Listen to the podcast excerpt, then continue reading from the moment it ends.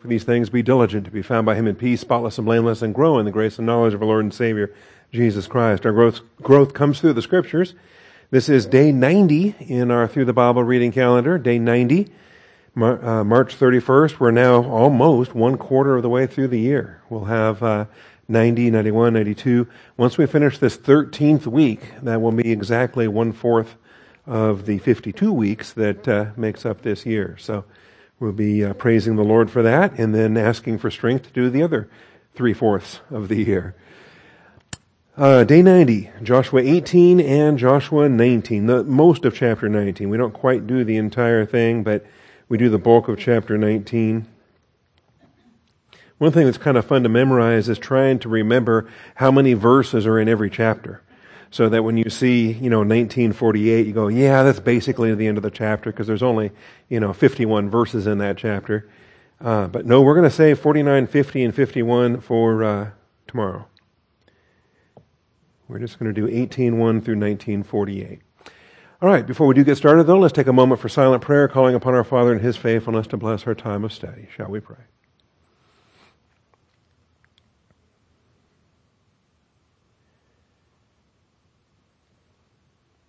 Most gracious Heavenly Father, once again we come before you, just so thankful, Father. 89 classes, you have shown yourself faithful, and now tonight for class number 90, we expect all the same, even more faithfulness, Father. You cannot be not faithful, Father. You are just eternally awesome in all that you do. So, Father, we do call upon your grace and glory tonight to open our eyes, open our ears, soften our hearts, lead us in the paths of righteousness for your name's sake. We thank you, Father, and we praise you in Jesus Christ's name. Amen. All right. I'm not exactly sure if I said that right in my prayer, but God knows what I was trying to say. He is faithful no matter what. That's what I was trying to say. All right. Joshua 18 and Joshua 19. Where did we leave off? We have some land allotments that are going on. Basically, you can take the book of Joshua and divide it in half. You got 12 chapters where you've got the conquering, and then you got the second half of the book where they're dividing up the land. And so far, as of now, we have some other tribes that we have to deal with here. We've had Judah and we've had Joshua. And the combined tribes of Manasseh and Ephraim that fall under the heading of the tribe of Joshua. We've dealt with those. So now we're ready to move on into chapter 18 now. Remember, we're just rocking through Joshua, and we're going to wrap up Joshua in two more classes, 90, 91, 92, and then that'll be the end of Joshua. And then starting on Sunday when we come back for lesson number 93, that's going to be our beginning in the book of Judges. So this is just how fast the Through the Bible series has taken us on this. All right. So Joshua chapter 18, following Joseph's land grant, the tabernacle was established at Shiloh. Not to be confused with the previous reference to Shiloh that we saw in the Judah prophecy of Genesis 49. So we're going to take some time tonight to take a look at this. So Joshua 18:1, it says, "Then the whole congregation of the sons of Israel assembled themselves at Shiloh and set up the tent of meeting there, and the land was subdued before them." So we have just a point of reference here. This is the point where this does get set up. It's not the permanent establishment. We know eventually it's going to end up coming to Jerusalem after David conquers Jerusalem and when the Lord sets up his permanent temple dwelling in the city of David, when he sets it up on Mount Zion in Jerusalem. But until that gets conquered, God determines that this tabernacle is going to stay in a couple of different places at various points of their history. Shiloh being the first one that we see here. So don't confuse the town with a prophecy, okay? So when we look at the town, we just right-click Shiloh, and we see the place right there, Shiloh, the place. Anytime you're clicking on a place, just look halfway down that left-hand column, and you'll find the place there. And then you can pull it up on an atlas. You can see where it's positioned on the map. There we go. Just drop it right there. Shiloh, in the midst of the tribal allotment there for Ephraim, north of Benjamin, south of West Manasseh. Kind of see the centrality of it there. So that's the location. Also, you can pull it up on the fact book. You can get a summary article for the place, and that'll kind of bookmark some articles for you. It'll show you your top Bible dictionaries, other references that are there. A city in the hill country of Ephraim, centrally located between Shechem to the north and Bethel to the south. Joshua and the tribes of Israel camped here after the settlement in the land, home of the Ark of the Covenant and the tabernacle during the time of Joshua to Samuel. All right, so we can do studies on the locality, studies on the place. What we don't want to do is confuse the place with a prophecy, or the place with the messianic expectation that was spoken of in the message back in Genesis chapter 49, you might recall. When Jacob was on his deathbed and he was giving these prophetic pronunciations for all of his sons, for all of the tribes, the reference to Judah is probably the one that we paid attention to the most.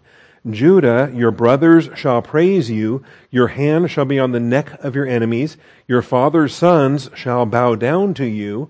So this shows the tribal preeminence of Judah over the other sons that is not contradictory to Joseph's dreams where he saw his brothers bowing down to him. Those were brothers bowing down to Joseph. This is actually now tribes bowing down to the tribe of Judah. Judah is a lion's whelp. From the prey, my son, you have gone up. And as soon as we see that lion imagery, we're reminded of other prophecies as it relates to Jesus Christ, other prophecies that pertain to the lion from the tribe of Judah. So here we have Judah as a lion's whelp. From the prey, my son, you have gone up. He couches, he lies down as a lion, and as a lion, who dares rouse him up? And then the verse with Shiloh that's mentioned is verse 10. The scepter shall not depart from Judah, nor the ruler's staff from between his feet, until Shiloh comes. And to him shall be the obedience of the peoples, or the nations, or the Gentiles. Not only does Judah have preeminence over all the other tribes of the Jewish people, but the Messiah, when he comes, is going to rule over the whole world. He's going to have preeminence over Israel and Gentiles alike. So we have the scepter, we have the ruler's staff, and then we have this mysterious expression, until Shiloh comes. What does that mean? Footnote, until either he comes to Shiloh, or until he comes to whom it belongs. To whom it belongs. And that's, I think, the best way to render the idiom. It's not easy, and even the rabbis argue about the Hebrew and about the text in the form that we presently have it in. I prefer the rendering that says, until he comes to whom it belongs. In other words, the scepter, the ruler, it's designed for one person and one person specifically. That's the Lord's anointed. That's the Messiah. That's the Christ. And until the Christ comes, we see that God has his plan in motion. All right, so that's the issue there. And it goes on. It's going to actually, the Judah prophecy encompasses both verses 11 and 12. So I'm not going to get lost in that tonight. We already covered it. And in fact, I'll tell you what week it was. If I just type in Genesis 49:10, Genesis 49 looks like that was day 19, way back on January the 19th. So for those of you that want to go back and review those notes, you're free to do so. Also, if I mentioned this on Sunday, the new TTB feature, for those of you that are using ttb2022.com for your reading plan, pick your day. What is this, the 20th? No, this is the, here we go, day 90.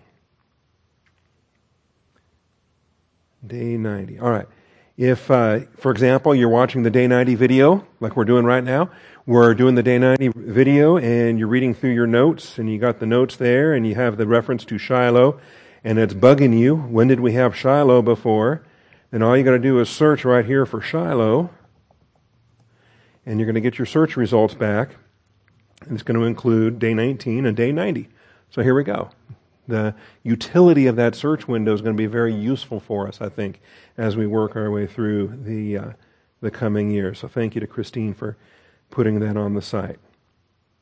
All right, let me get back now to day 90 so I don't get lost in that. So don't confuse the town where they set up the tabernacle with the prophecy as it relates to Genesis 49. All right, following that, verses 2 and 3, Joshua expresses dismay that the remaining 7 tribes have yet to muster their forces for the tribal campaigns. Reading verses 2 and 3, there remained among the sons of Israel 7 tribes who had not divided their inheritance.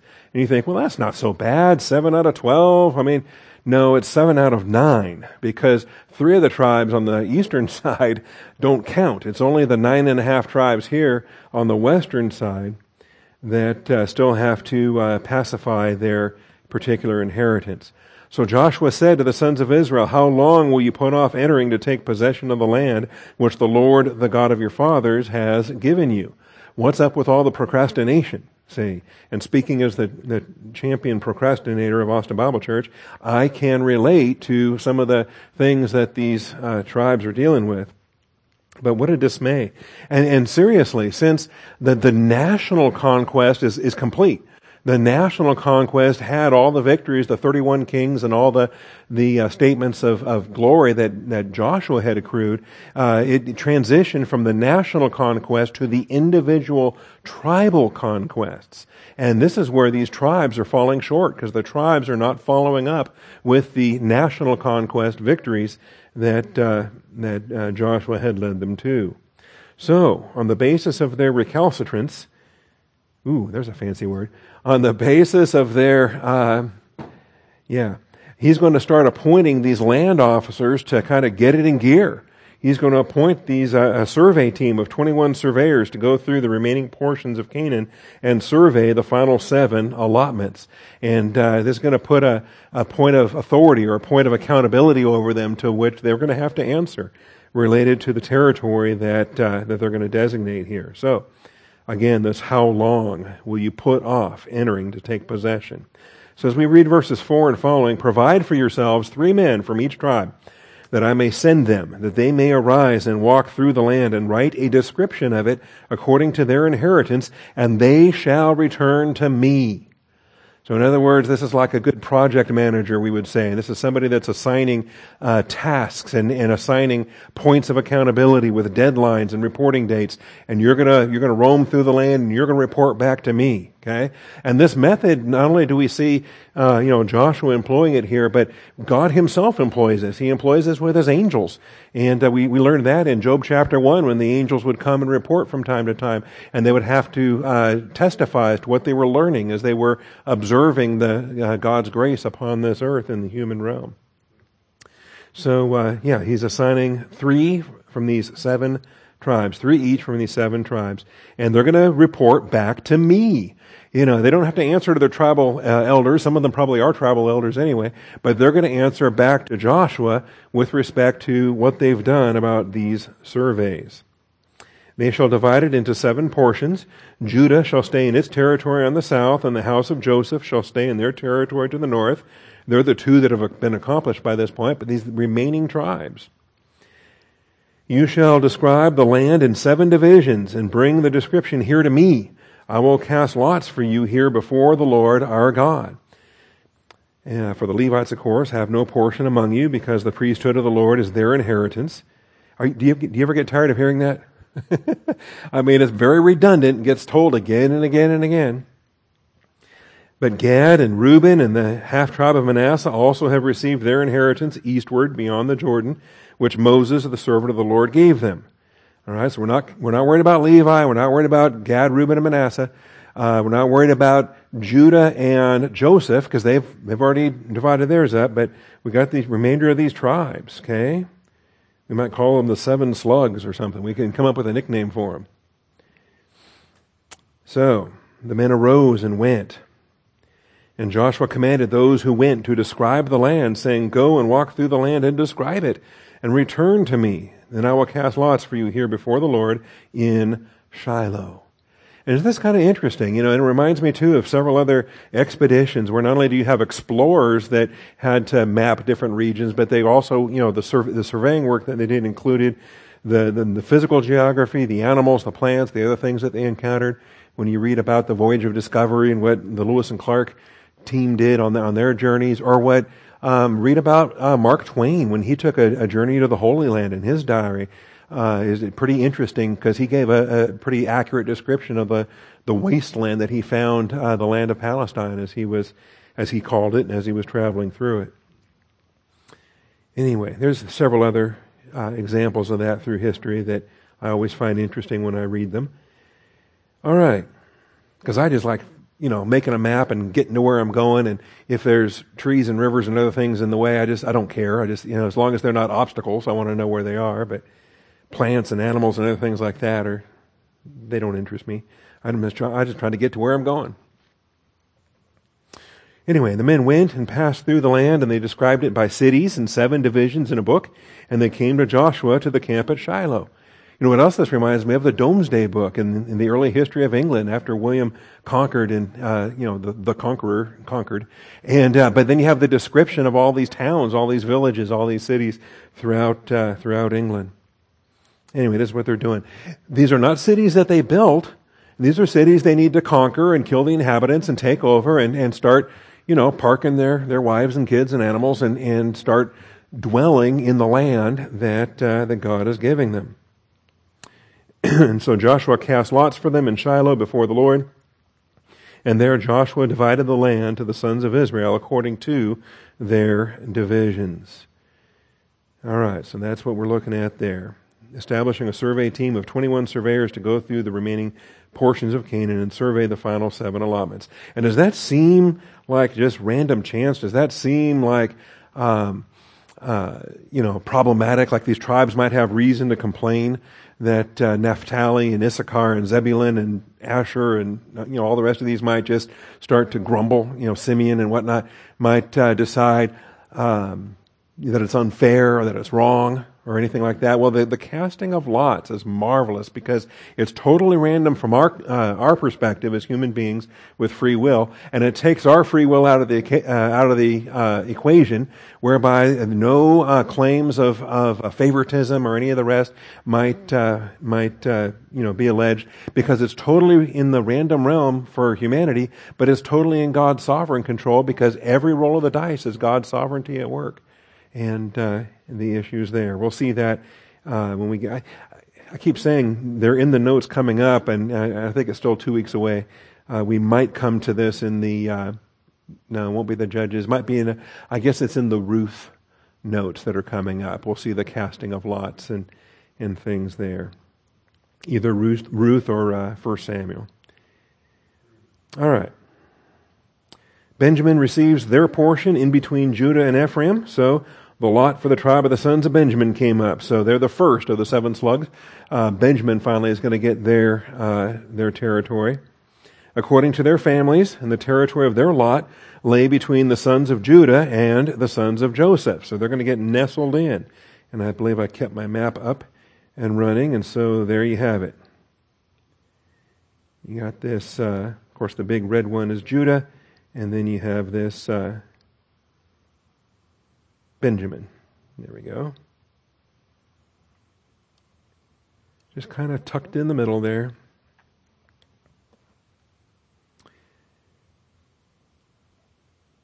Their border on the north side was from the Jordan. Then the border went up to the side of Jericho on the north and went up through the hill country westward, and it ended in the wilderness of Beth-Avon. From there, the border turned to Luz, to the side of Luz, that is, Bethel.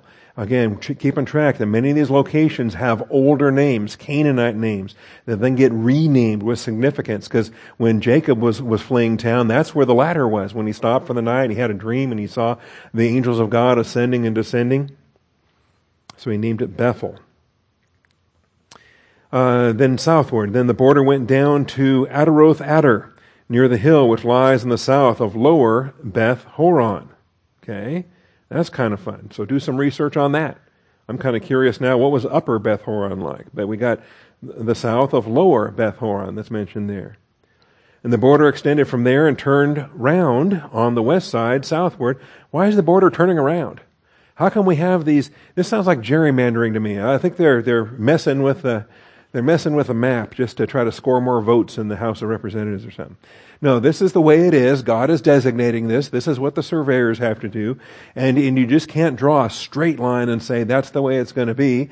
Maps happen. Okay, the borders change directions, and there's, you know, little twists and turns and whatever, like that little strip of Texas that got cut off somehow, that surveyor's error up there that wound up in Oklahoma somehow. Don't know how that happened.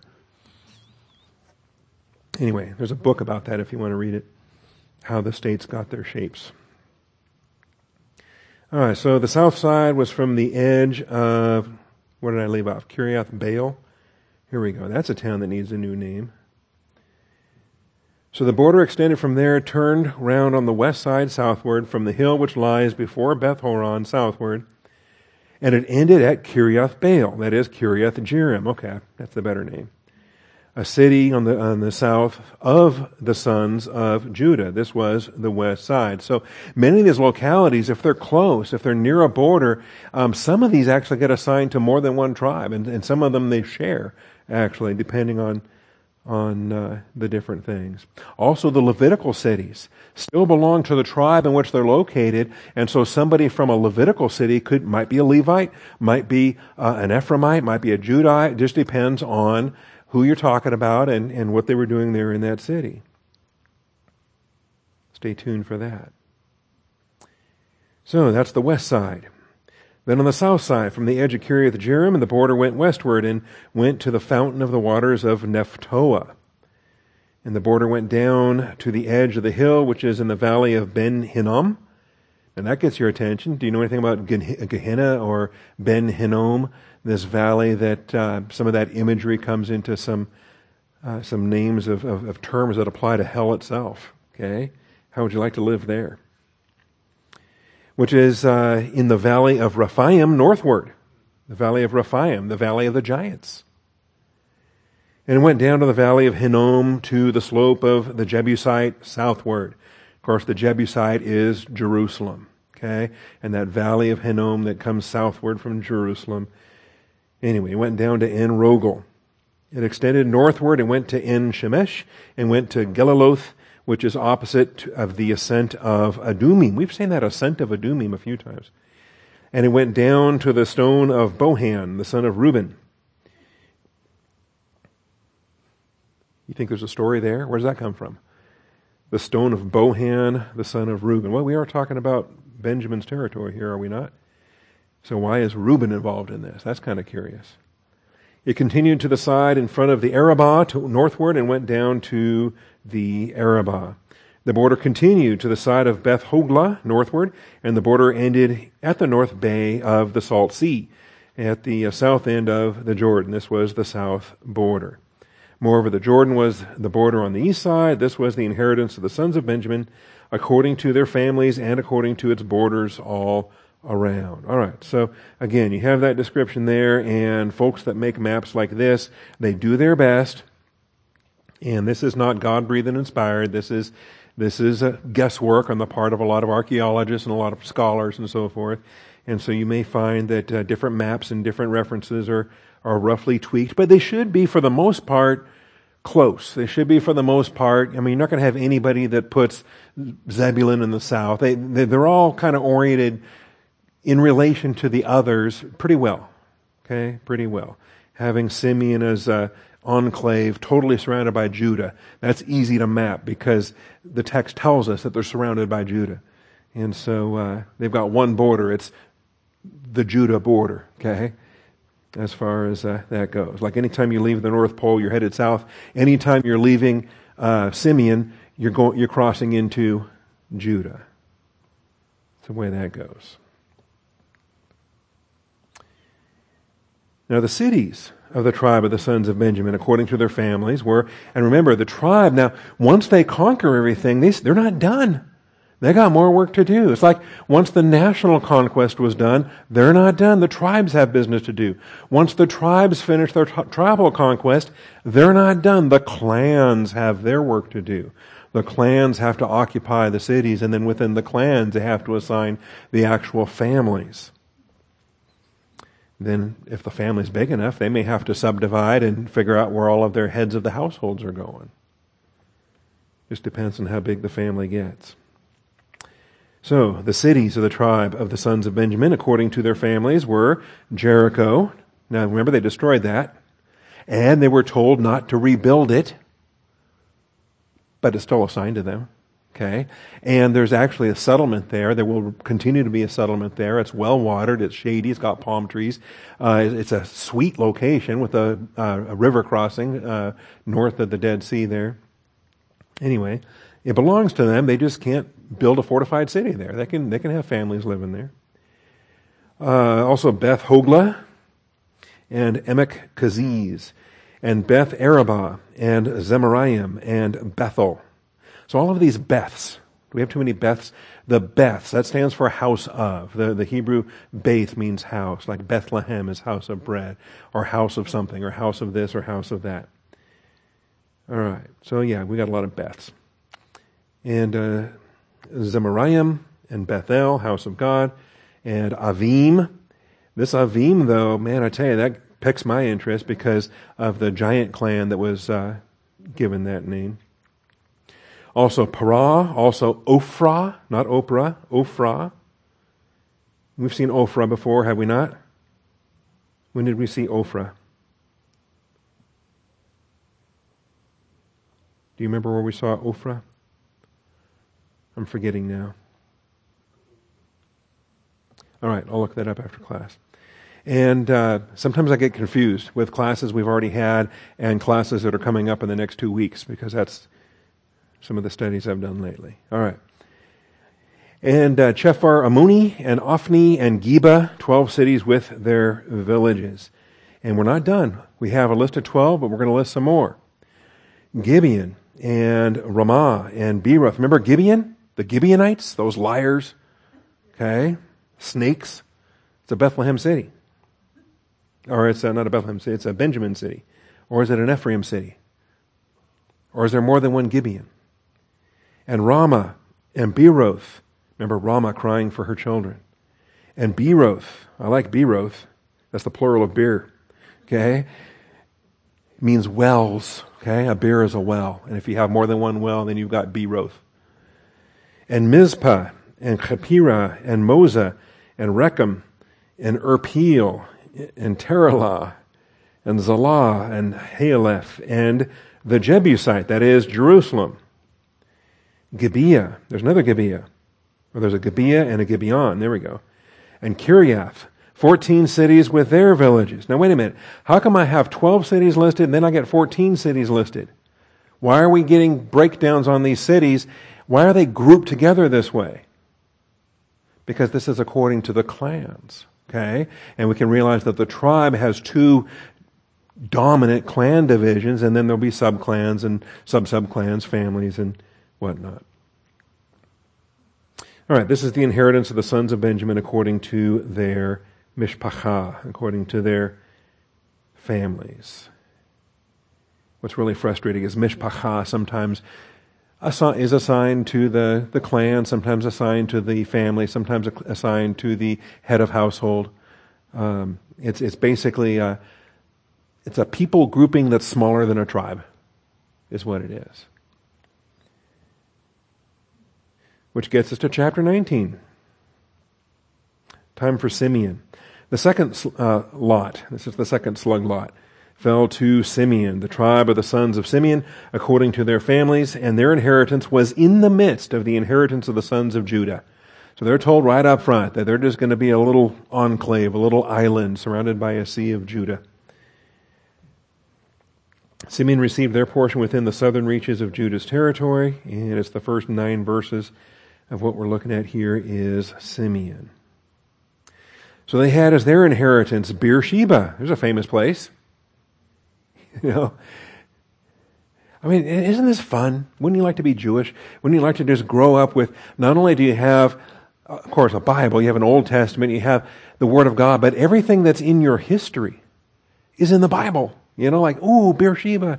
And, you know, got the Abraham stories and the Isaac stories and just other things.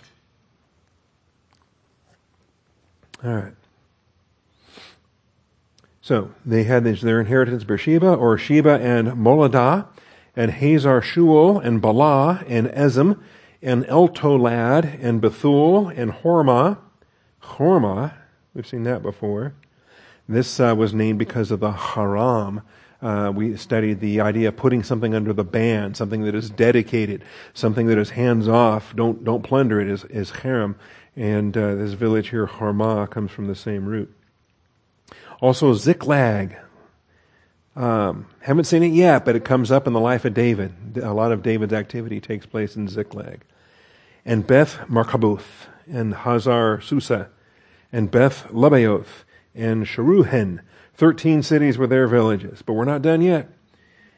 Ain, or Ain, Rimmon, and Ether, and Ashen, 4 cities with their villages. So we got a collection of 13, we got a collection of 4. And all the villages which were around these cities, as far as Baalath Beer, Ramah of the Negev, this was the inheritance of the tribe of the sons of Simeon according to their families. And the inheritance of the sons of Simeon was taken from the portion of the sons of Judah, for the share of the sons of Judah was too large for them. So the sons of Simeon received an inheritance in the midst of Judah's inheritance. Interesting. All right? So that's the issue there. And again, if some of these, if you're not sure how to pronounce some of these things, like Ain, right-click it. Don't select the place. Come up here and select the Hebrew lemma. And once you have the Hebrew lemma selected, you can then have Logos pronounce it for you. Ain. So there you go. Ain.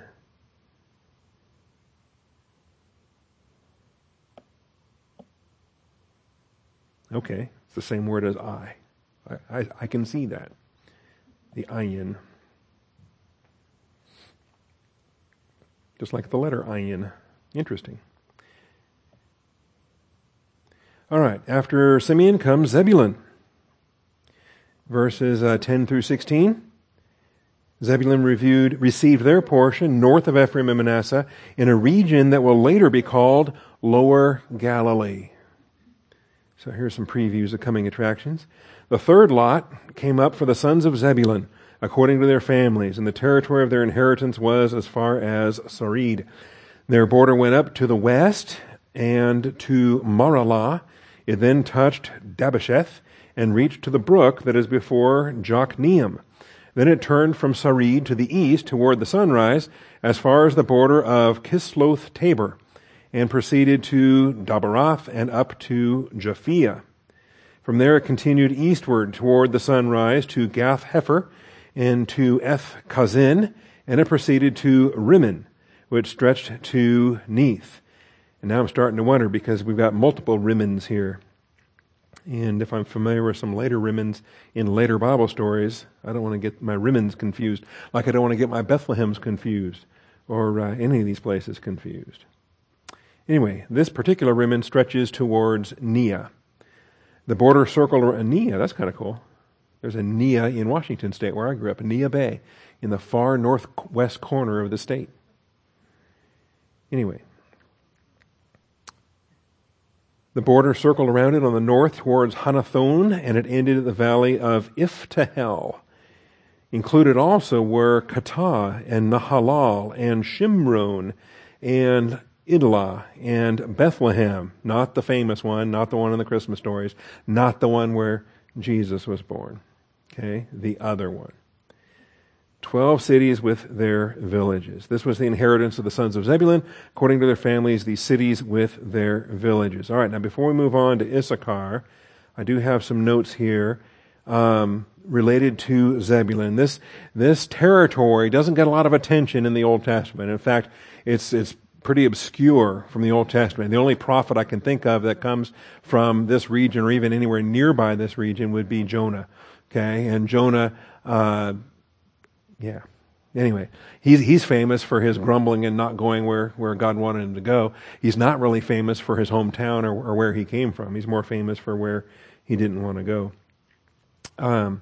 Anyway, so yeah, when the Pharisees are scornful of any prophet arising from Galilee, when the Pharisees are so dismissive of Jesus, this Nazareth carpenter, they say, search and see that no prophet ever arises out of Galilee.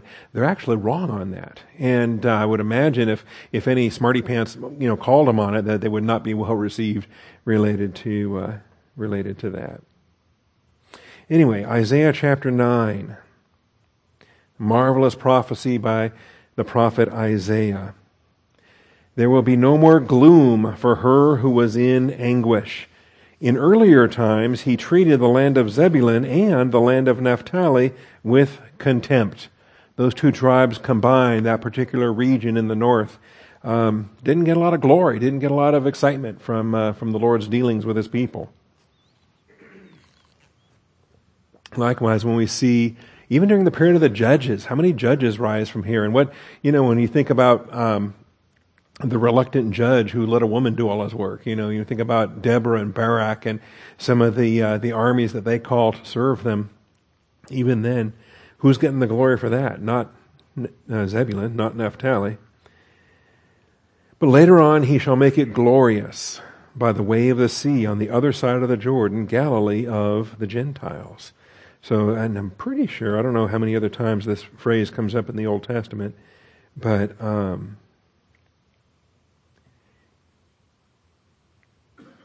okay, more times than I thought. Joshua 20, Joshua 21, 1 Kings, 2 Kings, 1 Chronicles. All right, so it's got a handful of times where Galilee gets mentioned in the Old Testament.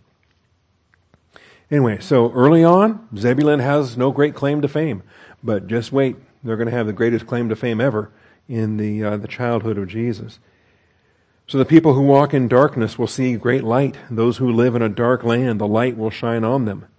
And this has to bug the Judeans to tears, right? Because, I mean, that in their mind, Jerusalem is everything. And if you're a prophet, if you're a rabbi, I mean, you have to go to the best schools. You have to rise from Jerusalem. The idea that Galilee was like the Kentucky of the ancient world. I mean, they were just considered hicks. They were considered, rubes or whatnot. Those who live in a dark land, the light will shine on them. You shall multiply the nation, you shall increase their gladness. They will be glad in your presence as with the gladness of harvest, as men rejoice when they divide the spoil. For you shall break the yoke of their burden and the staff of their shoulders, the rod of their oppressor as at the battle of Midian. For every boot of the booted warrior in the battle tumult and cloak rolled in blood will be for burning, fuel for the fire. For a child will be born to us, a son will be given to us, and the government will rest on his shoulders, and his name shall be called Wonderful Counselor, Mighty God, Eternal Father, Prince of Peace. Does this verse sound familiar? I mean, are you excited about something like this? So the land of Zebulun, you know, if you're bored to tears over a Tuesday night message that seems to be about drawing maps, it's kind of neat. Kind of neat to see how this all comes together. All right. Verses 10 through 14. Also, of course, it gets quoted in the New Testament, Matthew chapter 4.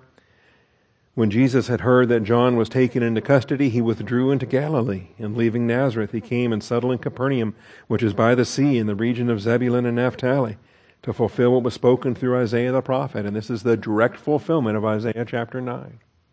So I'm thankful that we're getting this big picture. One of the huge benefits to doing the Through the Bible format is we get this big picture overview where we can start to see how the things connect. We can start to see how they fit together, how the individual chapters are connected to these other places. And it's a benefit, and it's such a double benefit, triple benefit, I don't know what you want to call it. The fact is that a lot of the prophecies from the Old Testament appear to be contradictory. But when we see how they're all complementary, not contradictory, it's even more beautiful. It's even more powerful, right? Because so a skeptic might ignore Isaiah chapter 9. A skeptic might be dismissive of Zebulun and Naphtali, might be scornful of Galilee of the Gentiles, as the Pharisees were. Why? Well, because maybe they're wrapped up in other prophecies that highlight Jerusalem, or other prophecies that highlight Zion, or other prophecies that highlight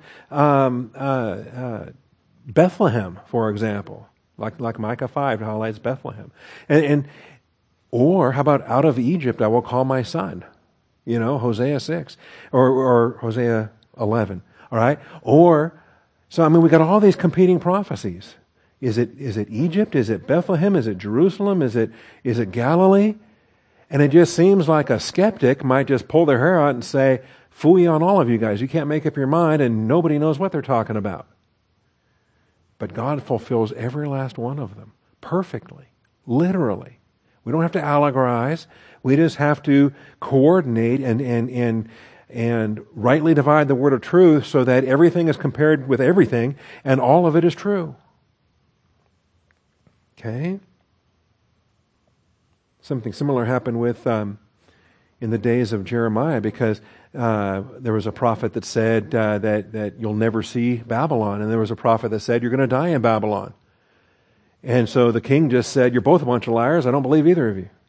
But both prophecies were true, because he did die in Babylon, but he never saw it because they gouged his eyes out. Okay? So don't be so quick to dismiss that, oh, that can't be true because this other prophet said this. Both prophets are true. If God sent them, both prophets are true.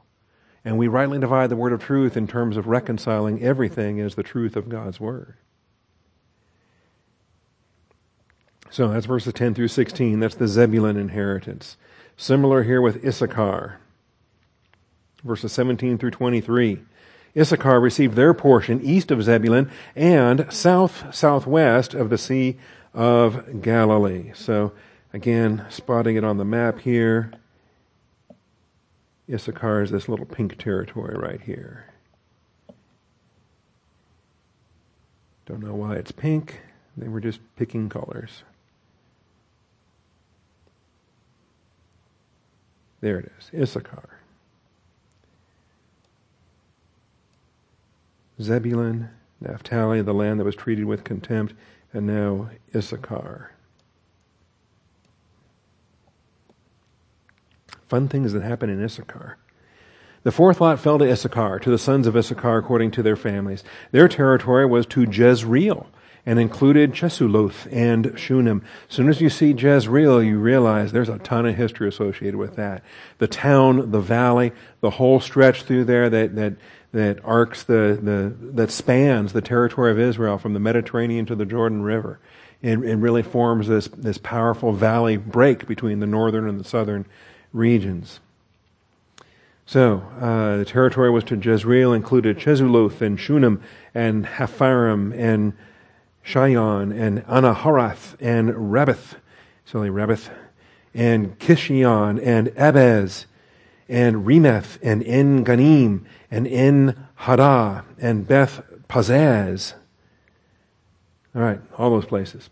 And the border reached to Tabor. I like Tabor. I had a grandmother named Tabor. Tabor and Shahazuma and Beth Shemesh. By the way, Tabor is good in Scrabble. It's a verb, too, so you can do Tabor, Tabored, Taboring, Tabers. Anyway. Shahazuma and Beth Shemesh, and their border ended at the Jordan, 16 cities with their villages. This was the inheritance of the tribe of the sons of Issachar, according to their families, the cities with their villages. So there is Issachar. East of Zebulun, southwest of the Sea of Galilee. Asher received their portion in the far northwest. Got a soft spot in my heart for Asher. The fifth lot fell to the tribe of the sons of Asher according to their families, for no other reason other than the fact that they were the northwest, right? Like the Pacific Northwest, where I grew up. So here's the tribe that's in the upper northwest. And what's pathetic about it is that they were probably, I don't know, I guess they weren't quite as pathetic as Dan, but they were almost as pathetic as Dan at basically not conquering much of anything and really living amongst the Phoenicians and the Canaanites and the other people groups that they were supposed to conquer. They were pretty terrible at conquering the groups that they were supposed to be conquering. So, the far northwest on the Mediterranean coast from Mount Carmel to Sidon. I mean, on a map it looks great. You ever done that? You ever looked at a house, looked at a property and said, man, on the map, this is prime. Think about our Mediterranean coast seaside resorts. Just think about, Carmel is right here on the southern edge of that bay. You got Mount Carmel. It may not show up there on this map, but that's where it is. And then this whole brown region, this tan brown right here, stretching all the way up to Sidon. That includes these monster cities, Tyre and Sidon, and a lot of rich history here as well. Think about what could have been. And even this land survey of the conquest is not the full survey that the spies went in, because the spies went north of Damascus. The spies came all the way up here, past Mount Hermon, and even further up here is where the spies went to. If I can find the low... it's not going to pop up tonight. Oh, because I'm on the wrong map. I'm on the tribal inheritance map. That's okay. Anyway, the northwest region there. That's Asher's region. The fifth lot fell to the tribe of the sons of Asher according to their families. Their territory was Helkath and Hali and Beton and Akshaph and Alamelech and Amad and Mashal, and it reached to Carmel on the west and to Shihor-Libnath, and it turned toward the east to Beth Dagon and reached to, that needs a new name, Dagon's a Philistine deity, and reached to Zebulun and to the valley of Iftahel, northward to Beth Emek and Nael. Then it proceeded on the north to Kabul and to Ebron and to Rehob and to Haman, there we go, and Kanah, as far as Great Sidon. Man, they should have had that city. That was theirs. Why didn't they go take it? And the border turned to Ramah and to the fortified city of Tyre. And the border turned to Hosah, and it ended at the sea by the region of Akzib. Included also were Umah and Ephek and Rehob, 22 cities with their villages. This was the inheritance of the tribes of the sons of Asher according to their families, these cities with their villages. Then we get to Naphtali. Naphtali received their portion in the northeast, in a region that will later be called Upper Galilee. All right, so between Zebulun and Naphtali, you got both the lower and the upper regions there. Let's look at verses 32 through 39. And again, on the map, that's this yellow region right there.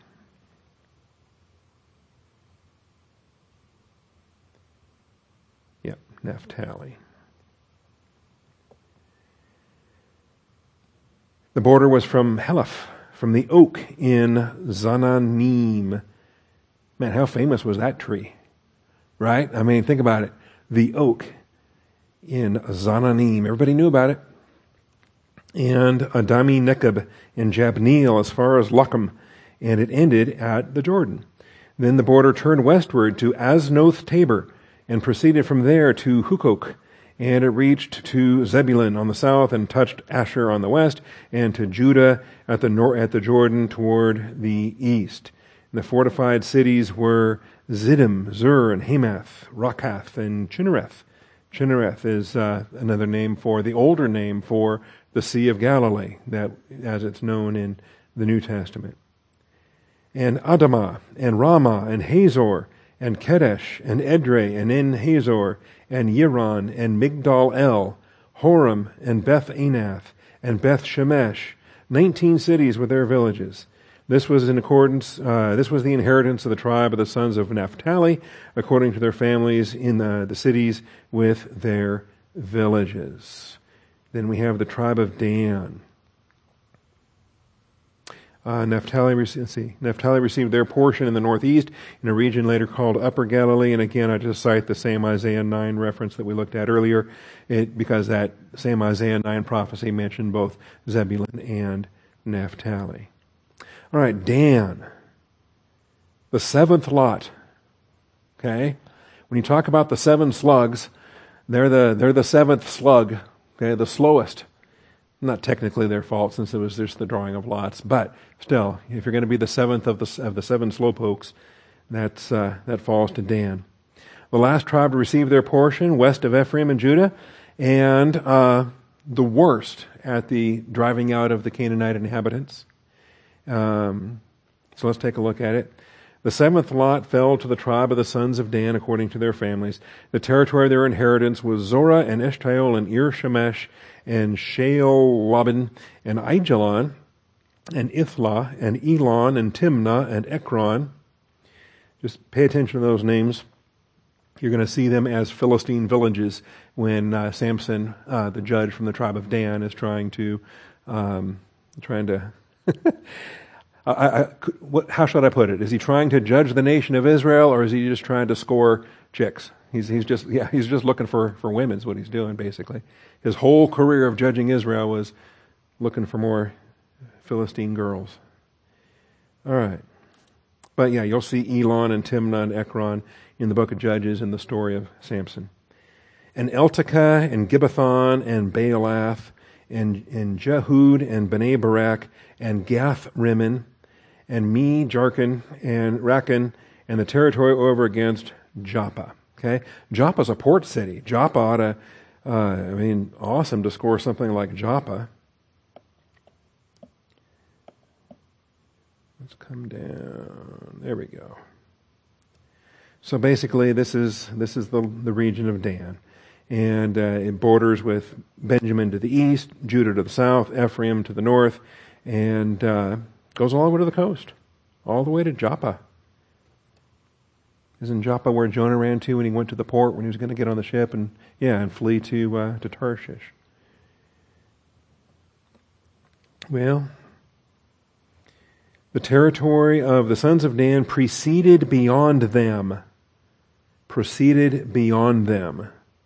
Another way of saying it was out of control. It got away from them. They couldn't handle it. For the sons of Dan went up and fought with Leshem and captured it. Then they struck it with the edge of the sword and possessed it and settled it, and they called Leshem Dan, after the name of Dan, their father. And so they have the territory they were given, and then they went and found a town they could pick on and call their own. It wasn't even in their land grant. Really, it should have caused other tribes to say, hey, wait a minute here. How did this happen? Because Leshem is like way up in here. Yeah, there's Dan, the city of Dan. It seems suspiciously in the territory of Naphtali, right next to Manasseh's region of Bashan. But they wanted it, and they fought it, and they took it.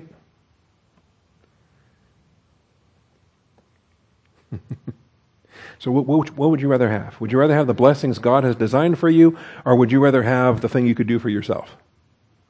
Dan settled for the thing they could do for themselves. How sad is that? All right. So Dan was the last tribe to receive their portion. Let's read the rest of this here. This was, where did I leave off? Here we go. Struck it with the edge of the sword and possessed it and settled in it, and they called Leshem Dan after the name of Dan their father. This was in accordance the inheritance of the tribe of the sons of Dan according to their families, these cities with their villages. When they finished apportioning the land for inheritance by its borders, the sons of Israel gave an inheritance in their midst to Joshua, the son of Nun. All right, now I'm going to have to finish that because this is beyond... Yes, chapter 19 continues tomorrow. All right, I'm supposed to stop with verse 48. So let's wrap that up. We'll do the rest of that tomorrow. Dan was unable to drive out the Canaanites in their territory and relocated some of their clans to the far north. And... spoiler alert, or here's a preview of coming attractions. Judges 18, verses 1 and 2. In those days there was no king of Israel, and in those days the tribe of the Danites was seeking an inheritance for themselves to live in. For until that day an inheritance had not been allotted to them as a possession among the tribes of Israel. Well, yes and no. It was appointed, but they hadn't taken it. So the sons of Dan sent from their family 5 men out of their whole number, valiant men from Zorah and Eshtaol, to spy out the land and to search it. And they said to them, go, search the land. And they came to the hill country of Ephraim, to the house of Micah, and lodged there. And they're going to consult, and they're going to take a priest out of here, and then they're going to march up, and they're going to come to Laish. By the way, the Levite that they steal from the Ephraimites is he's kind of a fraud himself. So he's like a snake oil salesman or something. So he's a piece of work. So anyway, they steal him, and then they go up to Laish, and they saw the people who were living in it in security, after the manner of the Sidonians, quiet and secure. That's just easy pickings to a group that wants to victimize you. And for there was no ruler humiliating them for anything in the land, and they were far from the Sidonians and had no dealings with anyone. And they just thought they could just live there alone. They could be Sidonians living off the coast and just secure and whatever. And so they came back to the brothers at Zorah and Eshtaol, the brothers, and said to them, "What do you report?" And they said, "We got a land we can go take." And that's what they end up doing. All right. The northern city of Leshem or Laish was taken by Dan and renamed Dan. And we'll get those details there when we get to the book of Judges. So stay tuned for that. Okay, so that wraps up day 90. We will come back for day 91, Lord willing and rapture pending. When we get to day 91, we're going to cover the rest of chapter 19, all of chapter 20, and most of chapter 21. In fact, I think it's all of 21. Yes, 45 is the last verse of 21. So tomorrow night, we'll come back for the last of chapter 19 and then all of chapter 20 and 21. Special land uses. Father, I thank you for tonight. I thank you for your grace and faithfulness. Thank you for the blessings we have. And Father, these details are important. They're here for a reason. All Scripture is God-breathed and profitable, and if we're allowing ourselves to get bored with names and maps and places, Father, we need to realize that they're important to you, and they're important to Israel, and we realize that every detail is in your plan. That when you give us commands to do, Father, we just can't feel like our obedience is complete if we hit the highlights. We need to hit all the details, every last little bit, because you've taken the time to map it out. We need to take the time to be obedient to your plan and your design. So, Father, I do thank you for Joshua, for Judges, for Ruth, for all these stories. They're foundational for Israel's inheritance, and they are applicable for us to apply when we find the appropriate analogy, to when we find the appropriate way to adapt an Old Testament text for the church age application. Thank you for equipping us to do this very thing, Father, as we rightly divide the word of truth. We thank you, we praise you in Jesus Christ's name. Amen.